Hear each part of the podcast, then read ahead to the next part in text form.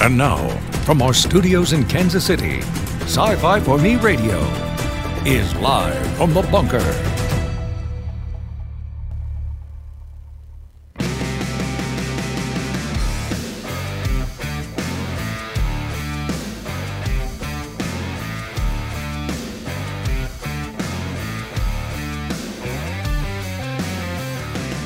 Hello, everybody, and welcome. We are live from the bunker. This is the super secret underground bunker here at World Headquarters at Sci Fi for Me. My name is Jason Hunt. I am the editor here at sci fi for me.com. What a weekend!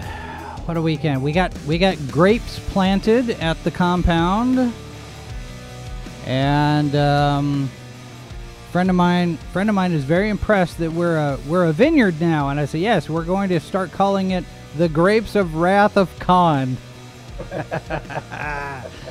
Uh, we are broadcasting live to Odysee facebook and youtube. We've also got this show available as a podcast on various different platforms. The live chat's active. The comments uh, anytime if you're live or not you can uh, leave a comment that way. Feedback by email uh, the email address live from the bunker at sci-fi4me.com. We do invite you to like and share because you know I guess that's kind of a thing here on on the on the interwebs.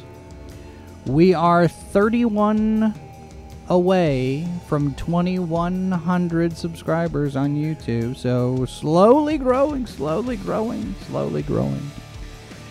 Headed for a high of 94 degrees here in Kansas City, which means it's a perfect time for coffee. We've got our coffee brand coffee from Jeremy over at the quartering. And uh, I will be doing a live brew and review. I'm not sure when. It'll either be, it'll probably be tomorrow afternoon after the show, but live brew and review. So basically, we're going to do it hasn't, I haven't even opened it yet. We're going to open the bag. We're going to brew a, a, a, pot of, of coffee brand coffee live on the air and see if uh, if Jeremy's uh, if Jeremy's actually saying this is this is good stuff or not and worth it. So here you go. All right. So it is a heck of a week. Dan Danford joins us now. And Dan, welcome, sir. Um, I do we. It's it's one of those things where I sit there and I say, okay, well this this topic has been something that just kind of bounced around uh, a little bit uh, for for a number of weeks and we got an email that uh, said, "Hey, we've got this guy who can who can do an interview on the collapse of, of the cryptocurrency and, and all of that." And of course, he's he's kind of ghosted, but it's worth the it's worth the time I think to talk about just what's going on with cryptocurrency because yeah, it's it's not doing really well right now, is it? It's uh, been a tough. Um it's been a tough couple of months in the crypto markets. well, so okay, so um, what shall we do here? Let me pull this one up. I guess this is this is a, a good enough headline to start with. Bitcoin drops as much as 17%, falling below 23,000 as 200 billion dollars wiped off the crypto market over the weekend. This is uh, this is from June 14th. And this is the, I guess, catastrophic. Uh, I mean, how how bad is this really that this is that this is going on here? Well, I, I saw uh, something in the last week. I can't even remember the source on it, but it basically said that you know two thirds of the people who own crypto are now underwater. So whatever they bought it at, it's worth less than that now for some two thirds of the buyers. And my guess is that's you know a totally new experience for many of these folks. Um, yeah. They bought in because they were convinced that uh, trees grow to the sky, and uh, here we are. The tree did not grow to the sky. And in fact, many of them have endured catastrophic losses. I mean, if, if you put $10,000 into something and today it's worth three thousand dollars, that's pretty tough to stomach. Yeah. Well, and and as as Cam points out here, this, so is everybody that put money into the stock market or retirement accounts in the last two years. I mean, not, bi- yeah, but not crypto. crypto hasn't been a has hasn't been Im, uh, just the only place where there's taken a No. you know they're taking a financial hit. But uh, I think what we, you know, so one of the things that we see long term investing, and, you know, I've been at this for 40 years now, but, you know, volatility, um, the, the more speculative an investment is, the greater the volatility. So there's no question that this crypto market that has developed over the last five years or so is highly speculative. As, as Warren Buffett and others have pointed out, you know, it doesn't generate income. It, you know, it, it, it is just a certificate basically, and you're relying on everybody's assessment of that value to, you know, drive the price up. And it's worked really well in the last five years. Uh, unfortunately, when people get spooked, uh, th- there's not an intrinsic value there to prop the price up. Yeah. You know, it really is what somebody else will pay you for. And that's, you know, it has just dropped terrifically. Now, that doesn't mean it's the end of the market forever, Yeah. but for many of these people, it will be the end of their investing in crypto. So Uh, does this once it- people get burned, you Yeah. know, they, they aren't interested anymore. is this the the electronic equivalent of a run on the bank? Yeah, Okay. Yeah, I'd say that's right. Absolutely. It is, um, you know, the headlines in all the major papers saying that the stock market is is going to hell. You know, it it it, it spooks everybody. A lot of people jump out. The market price falls. Other people then will step in. Like I, I saw a really good article this morning talking about Elon Musk and how he's buying crypto assets now yeah. um, because the prices dropped so dramatically. But that takes a lot of fortitude. It is really hard to buy when prices are dropped that far. Well, he's a big he's a big advocate of uh, Sure. Dogecoin, isn't he? Is it- Yes, Yeah. yes. Okay. Yes, but it, this article said that wasn't the only crypto he owned. Well, and I would imagine it's like anything else. If you're if you're investing in things, you want to diversify your portfolio so you don't get a hit from one thing. Although we see that strategy didn't help Disney. No, no, no, no, no. That's exactly right. I mean, uh, when when you're in a panic market, all those correlations go to one. So it doesn't matter which ones you're buying; they're all going down. So, Which is which is, is really not, weird it's not because uncommon. you you know you have you know I I mentioned Disney you know they they invest in all of these different things you know property and resorts and, and travel and and media all of this different thing and you would think that that would insulate them in some ways from taking a hit in particular parts of the market but uh, it doesn't seem to have worked exactly like that because diversification i mean we always hear diversification protects Right. protects you on some level here they are 9434 and continues to go down uh, i don't know maybe at 80 i start buying well, see, that's so. Yeah, so I mean, you, you set the peg. Where is the peg? What? Where am I going to start buying it? Yeah. But the difference between stocks and real estate and Bitcoin is that you know, no matter what the price drops to on a house, it is still a house. It is still Right. a place you can go move into. It still has value in being four walls and a place you can stay you have a physical same asset True. Same, yeah, no, the same thing's true with Disney. Yeah. You know, you may hate Disney, you may not like where it's going, you may not like any of those things, but it still has assets. There is a a number there that they are generating profits, they will have revenues going forward, et cetera, et cetera. With crypto, that's all unproven.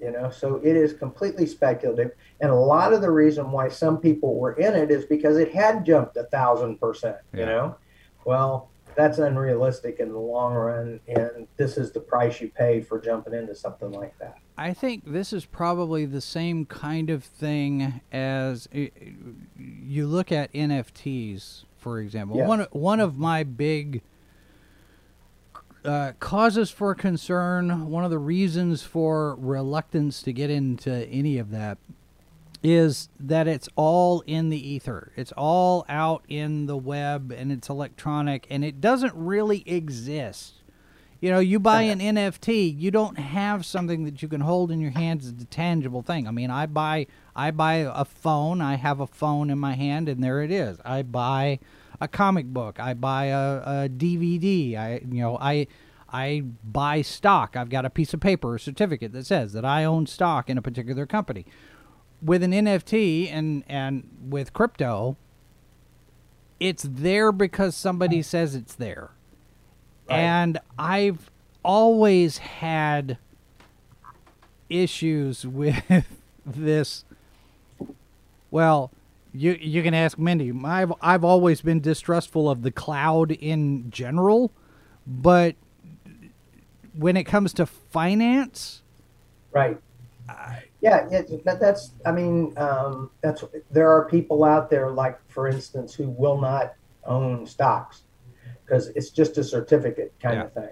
But they love gold or they love real estate because you can go kick the tires. You can actually hold it in your hand. mm-hmm. Okay, well, this is another step removed beyond even the certificate. This is a certificate assures that you own some percentage of the company, right? yeah, That that's an intangible, but it is uh, because we have property rights in the United States. It is has some value, some intrinsic value. Not the case with crypto. And but I'm not. I mean, I, I still go back to my same premise, which I've had for some time now, is that it's the blockchain that has the potential value, not Bitcoin or Dogecoin or any of the others so much. And and those currencies, those Bitcoin, you know, that proves the value of the blockchain. It may take a while for that. It's kind of almost like the internet. It took a while for it to develop, and then it changed everything. yeah. So, Except uh, one of the things at the core of this cryptocurrency collapse is the fact that Celsius, which is one of the various different cryptos, got hacked. yeah, and, that's not supposed to happen. That's not supposed to happen. So so this this magic strongbox blockchain thing that's supposed to be, you know, the the alchemist's answer to security uh, everywhere on the internet all the time forever isn't. So uh, how does this affect confidence in the just the idea of a blockchain in general? Well, I don't know exactly where the hack occurred, but you know the, these these like Celsius and and Coinbase and all these things. Those are actually depositories. They actually hold your digital certificates, et cetera, et cetera, your tokens and all Mhm. that kind of stuff. The question is whether they hacked into the custodian, the actual holder of those things, or did they hack the blockchain itself? presumably, supposedly, you aren't able to hack into the blockchain. If that's violated, then it changes the, the surmise of the entire thing. But I don't know. Yeah. Well, and that means that means my brave rewards might not be worth the the the, the paper it's printed on, right? I mean, right now I'm I'm looking at I'm looking at twelve whole dollars. Yes. well, it, it may be worth more. I keep hearing the ads on my radio station that you know, uh, you know, hundred dollar, no, ten dollars invested in crypto Mhm. ten years ago would be worth six hundred thousand dollars today, or something. You know, I, I don't doubt the validity of that that claim, but that doesn't necessarily indicate that those kinds of returns are coming in the future. In fact, it seems unlikely. Well, and you look at some of these headlines. I mean, crypto bubble is bursting. Will cryptocurrency prices recover? And then you got Motley Fool over here. Crypto crash. Will prices ever recover? I mean, it's a lot of doom and gloom here. Yes. You know, here's Vox. That's usually a bu- that's usually a buy sign. Crypto's winter is here again. How long will it last? Uh, and then we get into, but see, then then we get into people trying to take advantage of things. Here's here's CNBC. A crypto lending app tried to take over a whale account to stop it from collapsing the system. Well, is this legal? well, the legality of digital stuff uh, is uh, is is still unfolding, so we don't know. But there was there is no question that there has been a market uh, in the last few years for lo- using cryptocurrencies to borrow uh, and lend Yeah. and make high interest rates. And there was a claim that you know you could put your five thousand dollars to work in a crypto in a Coinbase or something like that, and be paid eight or ten percent, you know, a year instead of the one or two percent you're getting someplace else. Well, there's no such thing as a free lunch. I mean, if that's true, and I'm sure there were people who made that kind of money, but it also means that, um, that, that, that there's a lot of risk attached to that. And if you seriously, like that headline just indicated, well, if a whale owned, you know, let, let's just say, for instance, $500,000 of, of Bitcoin, Yeah. okay? And you loaned them a bunch of money to buy more or whatever, you're going to run into a, a call just like you would if you had a brokerage account where you had securities. You Well, know, sometime you have to, yeah, you have to pay the piper. I'm reading on this. This is a company called Solend. They're an app that lets users borrow and lend funds without having to go through intermediaries like you're talking about. It says they had a single whale sitting on an extremely large margin position, potentially putting the protocol and its users at risk. Um, the account concern had deposited 5.7 million Sol tokens, I guess whatever the Solend company's token is, accounting for more than 95% of deposits. Against that, it was borrowing $108 million in the stable coins USDC and Ether. So, okay, so this guy has has bought imaginary money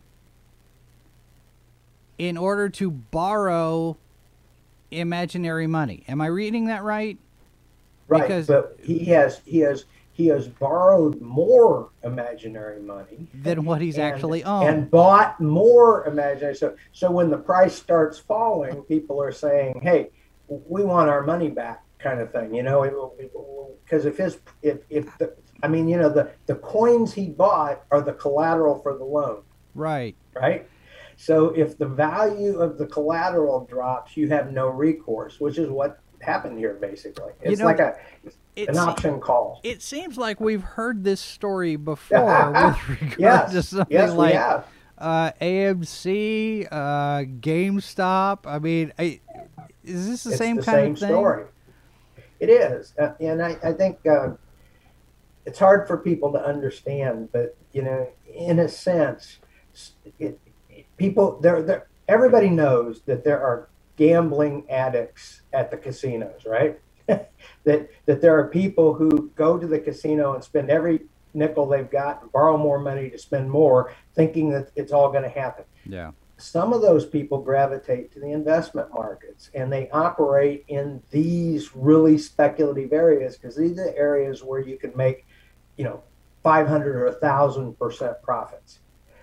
They're forever taking on big bets and the bets may be legal. I mean i'm not saying they aren't legal but i'm also saying it's fueled by the same kind of of frenzy the same you know they've always said fear and greed drive the markets well uh, especially when it comes to a gambling addict or Yeah. something. Uh, some of these people they make tons of money, but they're also taking ridiculous risks. Well, J2080 says it may be big in the USA, but I don't see people in my area invest in that. It may take a while for, for it to pick up in my area. I'm not sure. Jay, Jay, if you could tell us where you are, I'm curious uh, where Yeah, where in the world that is the case because it seems to me that crypto is just kind of taking every place by storm. It's all crypto, oh crypto, crypto, crypto. You know, Bitcoin and Doge and Ethereum and whatever it is that Facebook was trying to put together or whatnot. But I see this stuff and I'm thinking, I mean, the first thing that pops into my head is Ponzi scheme because at some point like you say, there's a there's going to be a call. There's going to be a moment where I'm going to sit there and say, okay, I'm going to liquidate my crypto. Give me my money. Give me my actual money. right. Yes, exactly. And even Yeah. then, it's not real money because, Well, it is if, if you cash back out again, you get your dollars back. well, So, yes. you know that's possible. However, if I if I'm if I'm doing that, I'm I'm putting it on a card or I'm Right. putting it into an account at the bank and it's still not real. It's it's Well- it's a it's zeros and ones and it's digital and it, yes, there's a record that says that I've got this money, but then I got to go and, and if I'm if I'm expecting the the zombie apocalypse, I'm going to be going and I'm going to be cashing out and I'm going to hand you know give me my physical currency. And I'm gonna go buy precious stones and gold and silver, and I'm gonna, you know, grab a cabin in the mountains somewhere and go hide. Well, I mean, that's know, the only way to tell people- safe do it. Yeah. No, no. I always tell people that's great, but show me how you fill up a tank of gas with uh, a lump of gold. Yeah. You know, it, it, it, it, it's not practical, even though I understand the the idea behind it. Um, Well, and I, know, I think there's value in having cash in your pocket just just because. But you know, uh, every every debit card, credit card transaction gets tracked. I mean, you've got, but it's all electronic. It's all something where there's a tag somewhere, and it doesn't really. It, it exists because we say it exists. Well, yeah, that's what that's the definition of what's called a fiat currency. I mean, uh, the United States dollar is is sound because we say it's sound. Um, but but you know the interesting thing is is the reason why the United States dollar is the uh, coin of the realm throughout the world is because we have the stablest political government in the world. So when they say a dollar is worth a dollar, it is more believable with us than it would be with some other country and their currency. Yeah. That I mean, seriously, I know people are skeptical, but that's why people who hate us still use U.S. dollars. You know, in the, I mean, you know, the, the, the people, the, the, the oil producing companies that absolutely loathe us still do their business in dollars because it's the stablest currency in the world. Yeah. Well, and, and and it's because of our political stability. how much more stable would the dollar be if we went back to a gold standard? I mean, Well, I, I know that's that constantly gets brought up. It's been since the Yeah. '70s since uh, since that was the case, but we the- just the challenge with that is there isn't enough gold. you know that that's I mean, there was a point in time where the amount of currency in cir- circulation um, could be backed by you know a, a dollar of gold every place. Mhm. But as the populations have exploded and all that kind of stuff, it's no longer practical in the way that it used to be practical. So it really is a fiat currency. I mean, it really is the stability of the government that. But even now, you know, we're looking at you know the, the other side of that, which is if you print a bunch of money without, you know, I mean, just because you say we need more money in circulation, Yeah. it deflates the value of those dollars, which is why, I mean, that is the real reason why the Federal Reserve and the United States government wants to control inflation. It's not because a tank of gas costs you so much money, it's because they need to have a stable currency. Yeah. All right. Well, on that note, let's uh, let's take a real quick break, and we will come back Okay. and talk about the impact that the Fed's decision from last week is going to have on all of this. Right. Uh, so, uh, uh, anyway, all right. Stand by. We'll be right back. If you unsubscribe to our podcasts, our legion is doomed. This is Sci Fi for Me Radio. It's like, okay, hold on. You've got somebody, and all he does is put on some glasses and slicks back his hair, and nobody knows who he is. Nobody recognizes him. It's it's it's, it's like that that uh, that scene in, in the Green Lantern movie where she looks at him and is like, how? You know, like you just put on a mask and you expect me not to recognize you? The H2O Podcast, Monday night at 8, only on Sci Fi for Me TV. Good Morning Multiverse, Saturday morning at 11, 10 Central, only on Sci Fi for Me TV.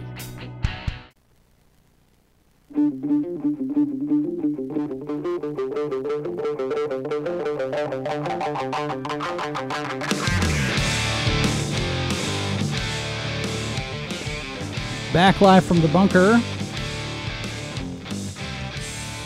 Jason Hunt here, along with Dan Danford, and I didn't really introduce you this time, Dan. It was almost like, well, yeah, everybody knows who Dan is. Dan is the founder and CEO of the Family Investment Center here in Kansas City and St. Joseph, Missouri. Dan, thanks for being here, by the way.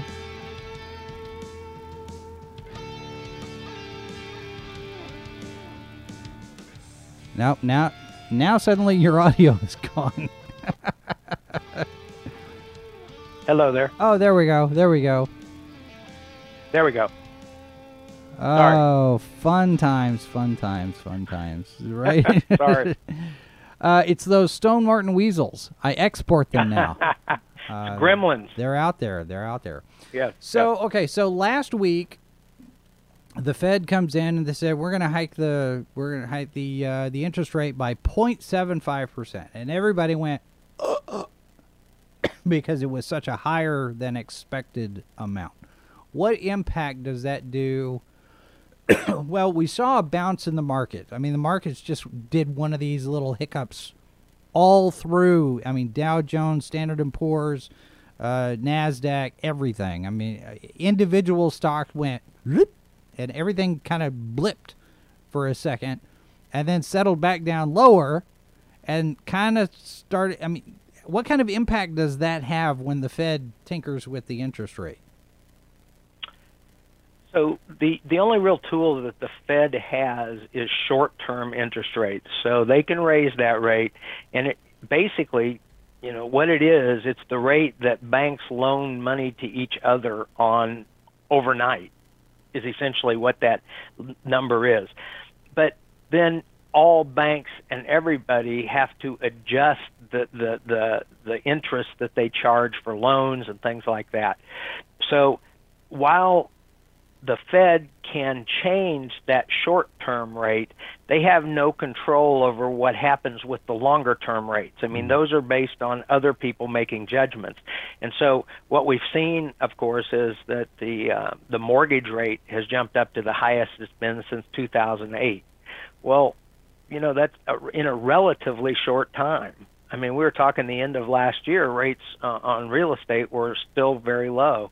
They've jumped way up there. Now, that doesn't mean you can't buy a home. It just means that it's more expensive to buy a home. Right. And it probably affects the price on new homes because people are saying, well, a payment that I could have afforded at 3%, I can't afford at 6%. So it does make a difference. But that's what they're trying to do. Uh, the Federal Reserve Board is trying to slow down commerce. They are trying to slow down the business activity uh, that takes place in the United States, and it will. Um, the question is, how much will it? Uh, we have one quarter of reduced GDP. If you have two quarters in a row, it's considered a recession. Yeah. So we know last quarter was reduced GDP. It was lower than it had been before. If it comes in this, then, then technically we are in a recession. That doesn't necessarily mean horrible things. It just means that the the economic activity in the United States has slowed from where it was, which means fewer jobs, you know, all that kind of stuff, all the different things, fewer houses being built, fewer things being manufactured, fewer things being sold. They want to slow the economy. They don't necessarily want to put the economy in a recession, and that's the tough situation they find themselves in. Yeah. Is trying to slow things without stopping things. But doesn't it fix things to just print more money? I mean, well, isn't that the, the answer to doing. everything? Right? We just print more money. Ah, well, you know, you, and the irony is, if I decided that in order to fix my economic issues, I just print more money, I go to jail. Right. It's almost seems like a little bit There- of a double standard there. that there is a, of course, you know, the, what I tell people is economics, first of all, is art and science.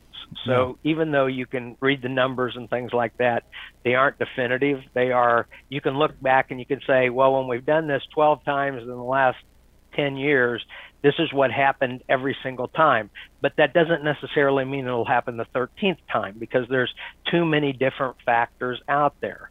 Yeah. Uh, there is a school of economics now that has developed over the last four or five years that says printing money by a government doesn't matter.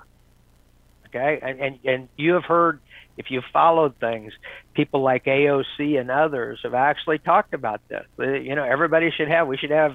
You know, a minimum income for everybody in the United States and Right. stuff, and we don't need to worry about economic activity. Just print the money and send it out.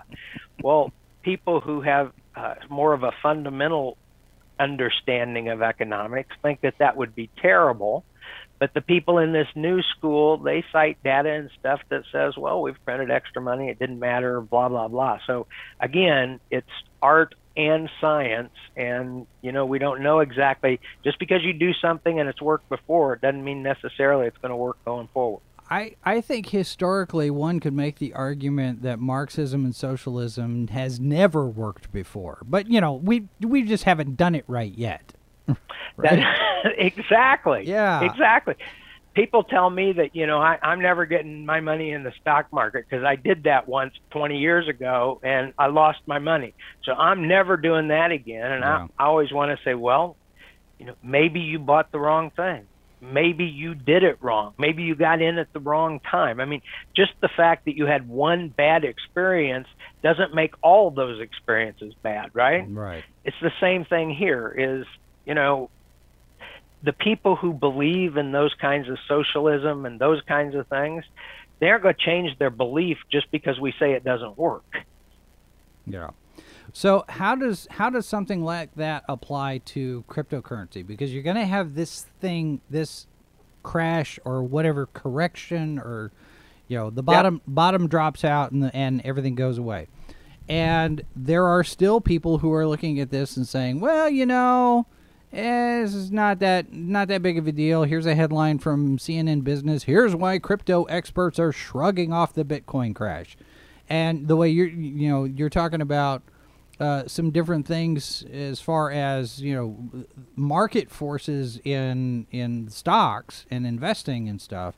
A lot of times when things when things go low, that's when you buy, and then eventually it goes higher. And you the, the ideal is you buy low, you sell high. Crypto, I would assume, would work the same way.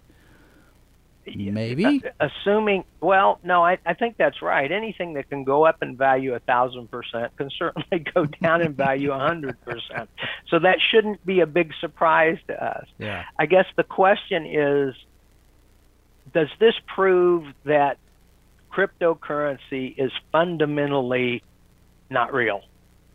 Right. Okay, I mean, is this the proof that says, hey, people aren't going to buy this anymore? It really doesn't work. It's not what everybody thought it was, and so crypto is dead. If that's the case, then buying in would be a mistake. It's not been the case in the past with, you know, every time somebody has said that about any particular product, it's not been the case. I personally, one of the things that had not yet happened in crypto is we hadn't seen the sort of settling down that comes as something becomes more mainstream. I mean, part of the reason why it was getting these ridiculous returns was because it wasn't mainstream yet. No. You didn't have people buying in millions and millions of dollars of it. And as you buy those in, it should become less volatile. This may be the start of something like that, although I won't rule out that, you know, Bitcoin may be done or Ethereum may be done. That doesn't necessarily mean that it's all done. Yeah. What about the fact that this being this being blockchain, the fact that it's not regulated the same way, Right. not regulated Yep. at all. I mean, I don't know how much how much anybody is actually looking into the ethics of it and the legalities of it and well, you have to do it a certain way in order for it to be legitimate or not. I mean, it's just out there. Right. How much how much they- is that going to have to change in order for this to actually be a legitimate currency? Wh- whether it's Ethereum or Bitcoin or whatever else, Right. Yeah. There's there's got to be some structure. I think that's coming, but the interesting thing is, you know, um, like one of the appealing things about crypto is it's not tied to any one country. I mean, people like the fact that it's not a particular bank, it's not a particular country. It is more sort of this global phenomenon that that you know everybody who buys in is part of it, but the United States government doesn't have a lot to say about it. That's appealing to some people Yeah. what we're seeing is that various jurisdictions are doing, you know, some regulation. So you've got, you know, the, the people in China who who basically have cracked down on some cryptocurrency. Um, you've got some some Central American countries that have said basically we're going to treat it just like money You you can do anything you want. Any you can pay your taxes in crypto if you want to. Mm. So you have a lot, and the United States is looking at this, but I don't think they've decided yet. So um, Well, and it then, will and become go, more regulated. It will become more regulated. Then you go the other way, and this is an article here from TechCrunch that popped over the weekend. Iran to cut electricity to authorize crypto miners. They're basically sitting there going, "Nah, we're, you're done. We're not going to do it." it's like, oh, okay. Um, yeah, Iran's relationship with the crypto mining sector is a love-hate one. The government is again restricting crypto mining activity as it tries to ease the strain on the country's power supply despite knowing the promise of crypto as a way to evade international sanctions. They're looking at this as a as not just an economic thing but a political thing. It's like, hey, we can get around all of these all of these trade embargoes and everything else by doing crypto, but yeah, the electricity load yeah, Yeah. I mean, because you've got the environmentalists that are all over this thing saying, you know, it's it's terrible for the environment. It's going to destroy the planet. Think of the penguins, you know, that kind of Yes. thing. And and it's I'm like, okay, I mean, every, how much electricity do you use in a day? And and what is okay, whatever. I I don't know. It's just No, no, no. I think it's it's it's an alarmist view. There there is no question that Bitcoin mining, uh, the amount of computer uh, brains uh, needed to do that, uh, burns a lot of electricity, Yeah. and um, and and so that th- there really is an environmental issue there, but they are also coming out some of the newer versions of of cryptocurrency or digital assets use less electricity. And you know that it, it's all it's kind of a false flag i think but you know anytime there's something new you get that. I would be more concerned about the Google AIs possibly being sentient and reaching out into all of the different places in the interweb in order to have enough processing power to become a brain than I would be about crypto using electricity and having an impact on the environment. I mean, that eh, we're going to talk priorities and stuff. Now, Robert points out here, he says, listening to a Twitter group about NFTs, some of them have lost hundreds of thousands of dollars. And, you know, that goes back to what we were talking about earlier, this idea of NFT, this this thing, this nebulous thing that's out there and and so, I mean, yes, there's a there's an impact real world impact in terms of like how much electricity it uses and all of that. So you've got the after effects of a thing, but you don't actually have have the thing. I mean, I Well, it's never yeah. made sense to me to just buy buy the rights to it's like buying a star.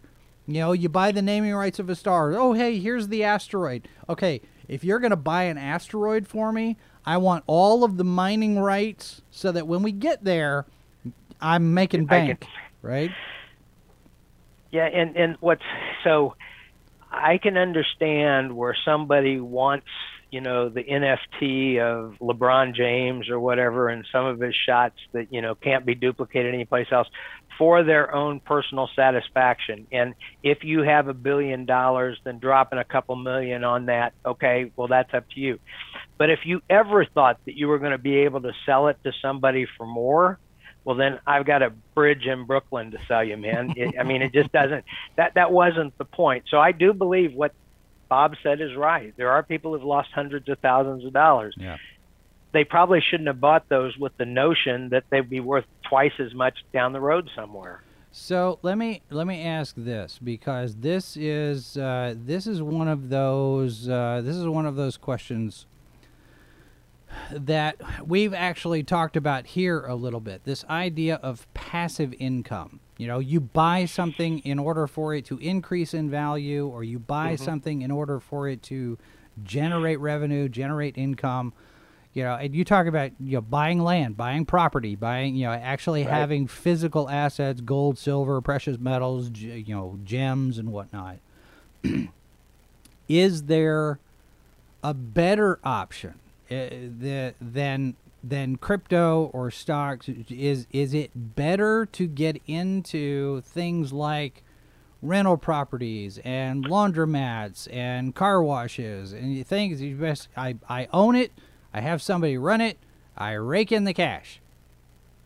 Yeah. So uh, the, the difference, the distinction I make, and uh, people, a lot of people do think of rental income as passive income, but uh, my experience says it's not. Um, the difference between me, you can put money into a rental and you could put money into the stock market. The stock market is purely hands off. You are relying on other people running companies to generate profits that come back to you in the form of dividends or increased value of the company. Yeah. If you own rental property, the key to what you said was, you know, you can hire somebody to run it for you or you can run it yourself. But it is in mm-hmm. essence a part-time job. Yeah. It, it's not passive. It is it is using capital to generate income which you know is the essence of our market economy here is using capital to generate income. But they're typically unless you're buying like a real estate investment trust or something like that you either run it yourself or you pay somebody to run it and it becomes a part-time job yeah. basically. People have made millions. The, the the real reason why people make millions in real estate is because it can be leveraged so I don't need to spend $100,000 to own a $100,000 home. I just need to spend $20,000 and make the payments going forward. Yeah. And when I sell it later on down the road for more, the fact that I borrowed a lot of that capital means that my profits are higher. It is one of the few things that the typical person, a common person, can leverage and make money at but even so, it's not hands off. I I've owned rental property in the past, and it, it, it and Matt owns rental property, and he'll right. tell you he he's involved in it on a daily basis. It is not purely passive. Well, and I think yeah, that that's that's a good point because you do have that management aspect of it. But if you hire somebody like say if I if I go and I yeah. buy a if I buy a laundromat for example, and I've got a right. cu- couple of people who can just sit in there and make sure nobody takes a baseball bat to a machine, then you know whatever money that comes in, you know, yeah, somebody's got to pull pull all those coins out and we go to the bank, but you know it doesn't necessarily have to be a a 24/7 I've got to be in there no, to maintain I, that kind of thing. True. So uh, I don't know, but but you still have something that you can point to and say that's no, mine. That's true. That's true. But the amount of you know, so say you've got a McDonald's franchise, okay? Mm-hmm. That means that used to be the ticket to millionaire status if you owned a, a McDonald's or two. Right. Well, they still have a lot of value, but believe me, you know, you hire all the work done. You hire a manager, you hire all the people who work there. Um, first of all, you, you, can't hire employees the way you used to. They just aren't out there. Number two, their wages aren't what they used to be. They're much higher now. So, I mean, it, it's not really the ticket to wealth the way it used to be. Too many things have grown out of your control.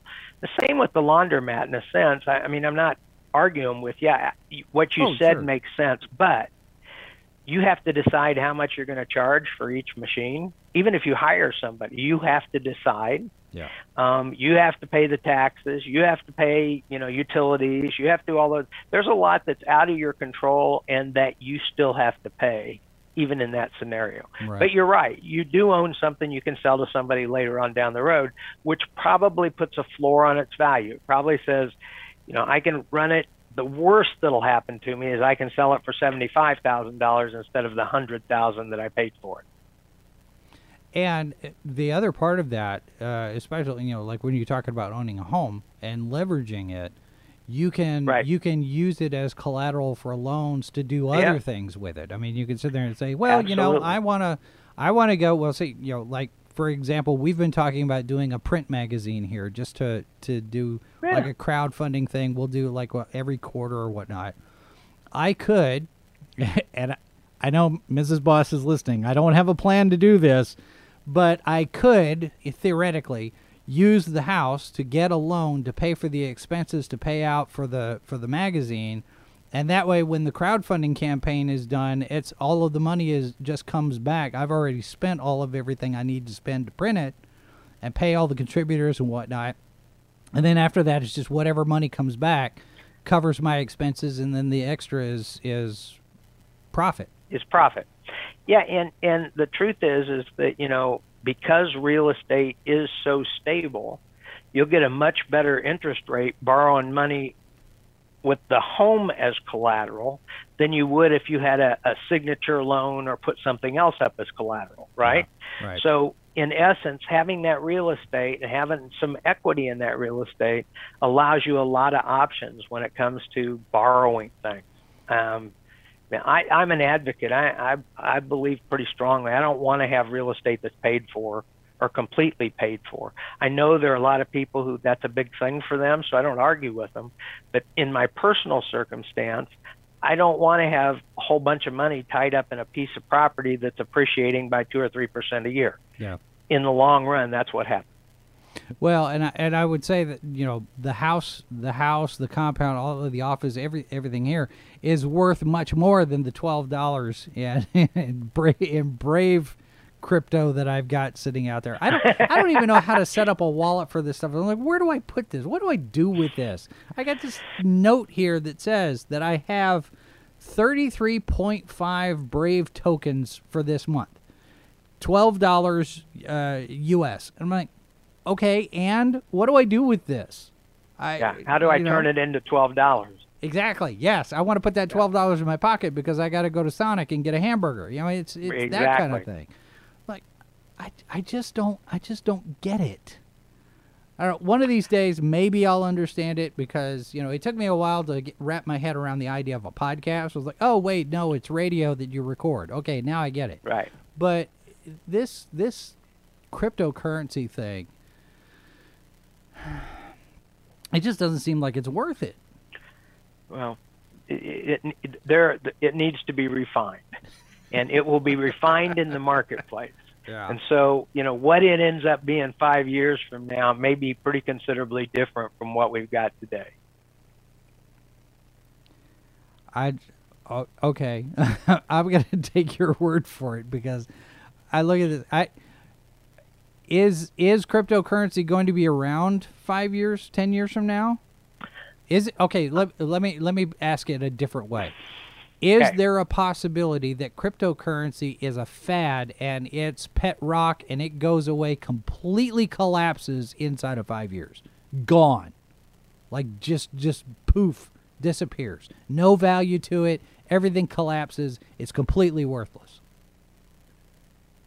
I think there is a possibility that that's true. Um, I, I don't think it's a strong possibility, but I, no matter what happens to Bitcoin and Ethereum and all the others, the blockchain technology Mhm. is going to continue to grow and evolve over the next five years or ten years. I do believe that, and um, so you know, from an investment standpoint, there are some investments you can make out there. You you can you can buy shares in companies that are doing research on the blockchain, that are experimenting with it and things. I think that there are people maybe it's overhyped, but there are people saying that the blockchain could be as as instrumental as the internet was 15 years ago. It could, it could change our lives that much. I don't know whether that's right or wrong, but I can see that it does have a transformational nature, and that is likely to continue. given given how the internet has given rise to social media and how much of a cesspool social media is Yeah, yes. do we really Yes. want blockchain creating that much of a transformation to for for us Well, maybe not, but but you'd also have to say, I mean, you you nailed it. That's probably the ugly side of the internet. yeah But from a commerce side of the internet, it you know it, there have been untold billions of dollars and a lot of real refinements. Um, I, I mean, I know I understand the issue that a lot of mom and pop stores have gone out of business because of Amazon, so I see that. Mm-hmm. But I also see that I can go on to my computer and I can choose between 15 different choices of something and have it at my front door tomorrow. In some cases today that was not there before. Right. you know what i'm saying? So there there have been some real positives from the internet as well. So somebody's going to have to be a Jeff Bezos or an Elon Musk or a, Probably. some, a, a, Yeah, some- absolutely. somebody to sit there and sit there and say, okay, here's how we actually use this thing and profit from it, benefit from it, something. Because right now it's just kind of there. Well, you know, they're so, and they they all have case studies that they use or case ideas that they use to propose. But like one that's really interesting to me is, you know, um, uh, land titles and things. You know, where every county in the United States, certainly, and probably around the world, has land records that used to be kept on paper, right? Right. right. And so if you wanted to buy or sell something, you had to go research it and all that kind of stuff. Well, if you truly had a, a, a ledger that could not be altered, you know, that all of this would be done, you know, in the cloud someplace, but not. Think of the redundancy that that removes. Um, Yeah. You know, for every counter having every county having those kinds of records that anybody anywhere could go to that blockchain and look up the records and it couldn't be changed until I actually did sell it to somebody else kind of thing. It, it could transform some things that that you know that we're traditionally used to, but being able to do that could move us forward in a lot of ways too. See, but what what what impact would that have on on companies that are connected to the mob that have two sets of books? Well, well, see, that's part of that. No, seriously, I've got a friend, and I, I've told this story before, but I have a friend that's uh, in the freight business, Yeah. and he's really he's he's a pretty important guy in the freight business, and they're interested partly because there's so much graft and corruption around the world when freight moves from one country to another. Sure. That the you know the the customs process and all that kinds of stuff. There's bribes paid. There's all kinds of stuff. Well, if they had a ledger that revealed everything and couldn't be altered, it might. Uh, their their theory is it would remove a lot of that graft and corruption out of the system, and so they see it as a as a potential real positive. Now, whether it ever realizes that or not, I don't know, but it's it's interesting to think about. Yeah. Well, and I can see, you know, there there are always good with the bad. I mean, every Yes, technology, exactly. you know, technology is a tool just like everything else. It's not inherently evil. It's how it's used. Uh, so okay, I mean, fine, crypto's here, blockchain's here, but I, I don't necessarily have to. I- no, no, no. I I just- it's I get it. There Yeah. there is potential bad about it, and uh, but but I, I do think there's enough potential good about it that that keeps it hanging around. Say, Yeah. I mean, the real thing behind Bitcoin, honestly, in my mind, was it kind of proved that blockchain works. I mean, in one particular instance, Mhm. we can see that this record could be provided that nobody else can duplicate, nobody else can hack, nobody else can. That was that was why Bitcoin Bitcoin happened and why what happened with it continued to happen. Right. I- I don't think Bitcoin is ever. It's not a currency. It's too unstable to be a currency. But it did prove that the blockchain works. So that it it did its purpose. So what happens next? I mean, the Yeah. Well. the the cryptocurrency collapse. I mean, is it going to correct itself, or is or are we in Well- free fall for a while? No, I think it will. It will correct itself at least some. I don't. I'm not sure it'll. You know, it may take.